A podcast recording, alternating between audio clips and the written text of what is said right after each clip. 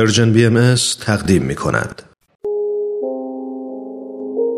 گروه نمایش رادیو پیام دوست تقدیم می کند.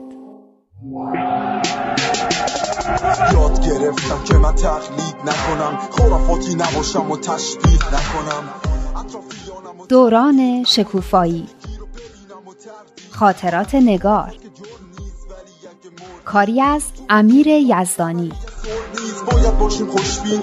هرچند شدیم روونه زندان هرچی که ما گفتیم من که بعد میگیم دنیا برابر باشه. دین باید مطابق علم و عقل باشه الان. ما تو قرن بیست و یکیم همراهیم با عقل و تکنولوژی. اون روز وقتی داشتم به طرف گروه نوجوانانمون می‌رفتم فکرم خیلی درگیر بود. درگیر چیزایی که هفته پیش درباره دین فهمیده بودم. همیشه یه احساس دوگانه نسبت به داشتم. می‌دونستم که خوبه اما خیلی چیزاشو هم دوست نداشتم و نمی‌تونستم قبول کنم. یعنی واقعا قابل قبول نبود. با عقلم جور در نمیومد. اینکه آدم درست کار باشه، خوش اخلاق و مهربون و فداکار باشه، اینا رو دین به آدم رو یاد میده و خیلی خوبه اینکه آدم به خدا و باقی موندن روح انسان و دنیای بعد اعتقاد داشته باشه به نظرم درست و خوب میومد حسش می‌کردم و قبولش داشتم اما چیزی که منو به شک مینداخت و خیلی ناراحت می‌کرد این بود که می‌دیدم مدام یه عدهای پیدا میشن که به خاطر دین یا شایدم به بهونه دین همدیگر رو اذیت می‌کنن و شکنجه می‌کنن و می‌کشن نمی‌تونستم بفهمم چطور دینی که از محبت و فداکاری حرف می‌زنه می‌تونه باعث بشه که مردم یه همچین وحشیگری ها و یه همچین ظلمایی به هم بکنن. اما هر چی که بود حرفای ندا و درباره روح و مناجات و ارتباط با خدا قبول داشتم. راستش رو بخواین هر چی ندا می‌گفت و قبول داشتم. چون اون چیزی که می‌گفت تو خودش می‌دیدم. آرامش و در عین حال شادی و سرحالی و دید مثبتش رو نسبت به دنیا دوست داشتم و دلم می‌خواست که مثل ندا باشم. اما هنوز سوالای زیادی تو ذهنم بود. می‌دونستم که بچه هام هنوز سوالای زیادی توی ذهنشونه. هنوز خیلی چیزا بود که با هم جور در نمیومد. ندا اون چیزایی که درباره دین حقیقی خوندیم خیلی جالب بود اما چطور یه چیز خوب می‌تونه اثرات بدی روی مردم داشته باشه راست میگه اگه دین واقعا همیناییه که اون دفعه خوندیم و این همه چیزای خوب به آدما میده پس چرا مردم روز به روز بیشتر از دین زده میشن؟ تو گفتی که دینهای مختلف بشر رو قدم به قدم جلو آوردن و به اینجا رسوندن. پس باید همشون با هم دوست باشن. اما چرا همشون با هم دیگه دشمنن؟ می‌بینم بحثای اون دفعه حسابی ذهنتون رو به خودش مشغول کرده. خیلی هم خوبه. این سالا هم خیلی خوبه. به نظر من که تو مسیر درستی هستیم. تو مسیر یادگیری. خب یعنی چی؟ یعنی الان باید چیکار کنیم؟ الان باید بیانیه ای رو که براتون پرینت گرفتم بگیرین تا با هم بخونیم. البته می‌تونیم درباره این سوالا با هم صحبت بکنیم. اما اگه اول این بیانیه رو بخونیم دید وسیعی بهمون میده که جواب این سوالا هم توش هست. بیانیه؟ آره این بیانیه دین الهی یکیست از بیانیه های جامعه بهاییه. اینجا یه قسمت رو با هم می‌خونیم. کاملش رو هم بعدا تو خونه سر فرصت بخونین و بازم اگه سوالی باقی مونده بود دربارش با هم حرف می‌زنیم. حالا قبل از اینکه خوندن این بیانیه رو شروع کنیم یادتونه اون دفعه درباره دین حقیقی چی گفتیم؟ یادتونه که گفتیم دین چه چیزایی رو به مردم یاد میده و چطور اونا رو تربیت می‌کنه؟ خب گفتیم که دین حقیقی به مردم یاد میده که تعصب و کنار بذارن و همدیگر رو اذیت نکنن. بهشون یاد میده که برای خوشبختی و رفاه هم جانفشانی کنن. اینکه جهان بین باشن نه خودبین. من اینو بیشتر از همه دوست داشتم. این که به آدما یاد میده باعث خوشحالی و شادی حقیقی همدیگه بشن هم خیلی جالب بود. یه چیزی هم درباره آینه بود که قلبمون مثل آینه است که صفات الهی توش منعکس میشه و روی زندگی فردی و اجتماعیمون اثر می‌ذاره. اصلش این بود که دین باعث میشه آینه قلب آدم تمیز بشه و بتونه این کارا رو بکنه. آره راست میگی. همه اینا باعث میشه که یه نظم اجتماعی تازه‌ای به وجود بیاد. یعنی یه تمدن جدید. تمدنی که بر اساس اصول روحانی مثل اتحاد و عدالت و یگانگی بنا شده باشه. همون چیزی که همه انبیا و رسول طی تاریخ وعده می‌دادند که یه روزی روی زمین برقرار میشه.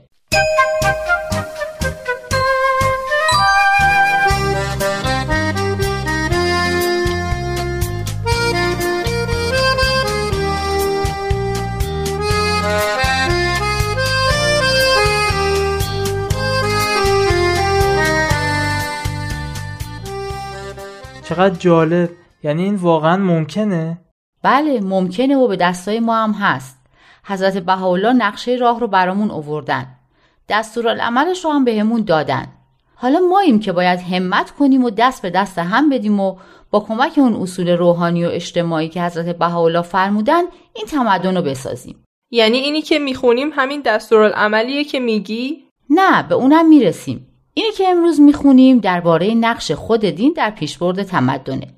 وای چقدرم طولانیه. حالا از کجاش بخونیم صفحه 6 رو بیارین بعد از اون ستاره ها من پیداش کردم. بخونم؟ بله مرسی. بخون. در سراسر طول تاریخ ادیان بزرگ عوامل اصلی پیشرفت روحانی بودند. اینجا هم یه مطلبی بود در مورد نقشی که دین در طول تاریخ داشته. چه نقشی داشته؟ خب یکی این که برای مردم منبع علم و حکمت بوده. جالبه که نوشته تو رشته‌های مختلف هنری مثل موسیقی و معماری و اینا هم الهام بخش آدما بوده و باعث شده که به موفقیت های چشمگیری برسن. اینجا که نوشته خصائل قهرمانی و اینا چی می‌خواد بگه؟ هیچ نیروی دیگری؟ معلومه. می‌خواد بگه تا به حال هیچ نیروی دیگه ای توی دنیا نتونسته باعث بشه که مردم تا این حد از خودشون از خودگذشتگی و خیشتنداری نشون بدن و قهرمانانه عمل کنن. یعنی همه قهرمانی ها برمیگرده به دین؟ بالاترین درجه قهرمانی و از خودگذشتگی و خیشتنداری تو دین ظاهر شده. اینو شنیدین که چطور مسیحی ها رو مینداختن جلوی شیرا و با این حال اونا دست از اعتقاداتشون بر نمی داشتن و تعالیم حضرت مسیح رو منتشر می‌کردن تا اینکه آخرش خود امپراتور و کل مردم روم همشون مسیحی شدن؟ یا تو اسلام هفته دو نفر چطور برای اونچه که حق می‌دونستن قیام کردن و در مقابل رشکریانی که چند برابر خودشون بودن ایستادن؟ تو تاریخ دیانت بهایی هم موارد قهرمانی خیلی زیاد هست. دیانت بهایی به نظر من بی نهایت قهرمان داره. یکی از این قهرمانا که من خیلی دوست دارم دختری بود به اسم زینب. که لباس مردونه میپوشه و خودش رو به شکل مردا در میاره تا بتونه برای جلوگیری از کشتار همدیناش که مورد حجوم نیروهای دولتی قرار گرفته بودن بجنگه. تو تاریخ بهش لقب رستملی دادن. باری که الله عجب زنی بوده. اگه تاریخ بابی و بهایی رو بخونین از این قهرمانا توش زیاد پیدا می‌کنین. از همین زینب که در ایران زمان قاجار زندگی می‌کرده گرفته تا مهاجرینی که برای انتشار تعالیم صلح و دوستی حضرت بهاءالله خونه و زندگیشون رو رها می‌کردن و به سرزمین های ناآشنایی می‌رفتن که خیلی وقتا حتی زبونشون هم بلد نبودن. ماجراهای شنیدنی زیادی درباره این قهرمانا وجود داره. اما برگردیم به بحث خودمون.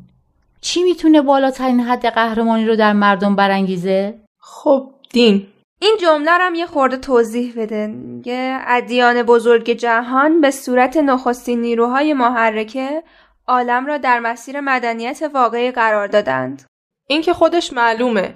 نیروی محرکه که می‌دونی یعنی چی؟ یعنی نیرویی که یه چیزی رو به حرکت در میاره. حالا اینجا میگه که ادیان بزرگ نیروی محرکه بودن که باعث شدن دنیا در مسیر تمدن حقیقی یعنی فکر کنم همون تمدنی که ندا گفت به حرکت در بیاد.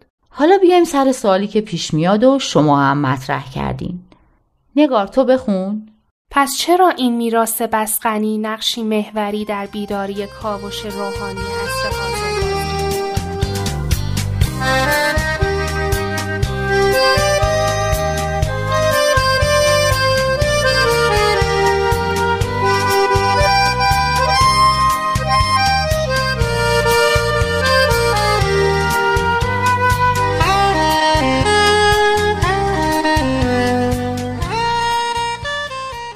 اینجا میگه یه تلاش های شده که این دین ها جذابیت گذشته خودشون رو دوباره پیدا کنن. اما این تلاش ها پراکنده و ناهماهنگ بوده و ظاهرا هم به جایی نرسیده. با اینکه کتابای مقدسه تغییری نکردن و اصول اخلاقی که توی اونا هم هست اعتبارشون رو از دست ندادن و مردم بازم می‌تونن ازشون استفاده کنن اما این کار رو نمی‌کنن. درست فهمیدم؟ آفرین دقیقا. خلاصش همین بود. حالا چرا استفاده نمی‌کنن؟ برای اینکه زندگی آدما تو قرن 21 خیلی با گذشته تفاوت کرده همین که اینجا نوشته تجربه روزمره یک فرد در قرن 21 با تجاربی که انسان می توانست در زمان ظهور هر یک از ادیان گذشته داشته باشد بیش از حد تصور متفاوت است. آفرین مرسی مثل چه تفاوتهایی؟ اینجا به چه تفاوتهایی اشاره شده؟ همین شیوه های تصمیم گیری دموکراتیک یعنی اینا؟ خب آره دیگه یکیش این که الان مردم یاد گرفتن که با هم و طبق اصول دموکراسی تصمیم بگیرن. نه اینکه یه نفر برای بقیه تصمیم بگیره. دیگه چی؟ زنها هم به رسیدن به برابری کامل با مردا اصرار دارن. جهش های علمی و فنی هم خیلی از چیزها رو تغییر دادن. مثل نحوه عمل جامعه و حتی مفهوم جامعه و اصلا مفهوم خود جهان رو تغییر دادن. خیلی جالبه ها هر از چنگای دانشمندا می‌فهمن که جهان بزرگتر از اونی بوده که قبلا فکر می‌کردن. آموزش و پرورش عمومی هم باعث شده که شهروندا امکانات بیشتری داشته باشن. قانون هم پشتشونه که بتونن از این امکانات استفاده کنن. خب اینا بعضی از تغییراتیه که باعث شده زندگی روزانه مردم با زندگی مردم قرنهای گذشته خیلی فرق داشته باشه. علاوه بر اینا پرسش ها و مسائل تازه هم به وجود اومده که قبلا وجود نداشته. مثلا مثل چی؟ سب کن اینجا نوشته بودا. یه جا نوشته بود. من پیداش کردم. تحقیقات در زمینه سلول های بنیادی، انرژی اتمی، هویت جنسی، فشارهای اکولوژیکی و کاربرد ثروت دست کم پرسش های اجتماعی را برمیانگیزند که ابدا سابقه نداشته است. این سلول بنیادی و انرژی اتمی و این چیزا یعنی چی؟ یعنی می‌خواد بگه پیشرفت علم باعث شده که مسائل تازه‌ای به وجود بیان که جوابش تو دینایی که خودشون چند قرن پیش اومدن نیست؟ درسته؟ آفرین دقیقا. تو هر کدوم از این زمینه ها سوالات اخلاقی زیادی مطرحه. مثلا اینکه آدما حق دارن که با دستکاری ژنتیکی آدمای تازه‌ای به وجود بیارن که توانایی خاصی داشته باشن. مثلا سربازای قوی و بدون احساسی بشن که بدون ناراحتی آدم بکشن. چه وحشتناک. این این فیلم ها راستی ها؟ کی می‌تونه جلو این دانشمندا رو بگیره؟ اینجا این جمله معنیش معلوم میشه. اینجاست که ماهیت روحانی بحران عصر حاضر بیش از پیش خود را نشان می دهد. زیرا در اکثر تصمیم گیری ها نه تنها مسائل عملی بلکه مسائل اخلاقی نیز مطرح می باشد. بنابراین تا حد زیادی می توان گفت که یکی از علل قطعی سست ایمانی نسبت به ادیان سنتی این بوده است که جوینده نتوانسته است در بطن آنها رهنمونهایی بیابد که لازمه یک زندگی موفق و اطمینان بخش در شرایط عصر تجدد باشد. خب آفرین که از روش خوندی. حالا اگه راست میگی به زبون خودت بگو. این که معلوم بود. یعنی بحران اینجاست که در خیلی از تصمیم گیری های امروزی مسائل اخلاقی هم مطرحن. اما مردم هرچی رفتن تو ادیان قدیمی گشتن نتونستن چیزی پیدا کنن که جواب مسائل امروزشون رو بده. برای همینم ایمانشون نسبت به این دینا سوس شده. من فکر می‌کردم دلیل بیدینی مردم اینه که یه عده‌ای که به دینداری تظاهر می‌کنن و کارهای زشتی می‌کنن مردم رو از دین بیزار کردن. خب اونم هست. اما جاهایی که یه همچین کسایی نیستن هم باز مردم از دین ناامید شدن. به خاطر همین که به مسائل امروزشون جواب نمیده. خیلی هم خوب. بچه ها ادامه بدیم؟ رادان بخون. دومین عاملی که مانع از آن می شود که نظام های اعتقادی موروسی بتوانند از نو به صورت پاسخی به اشتیاق روحانی انسان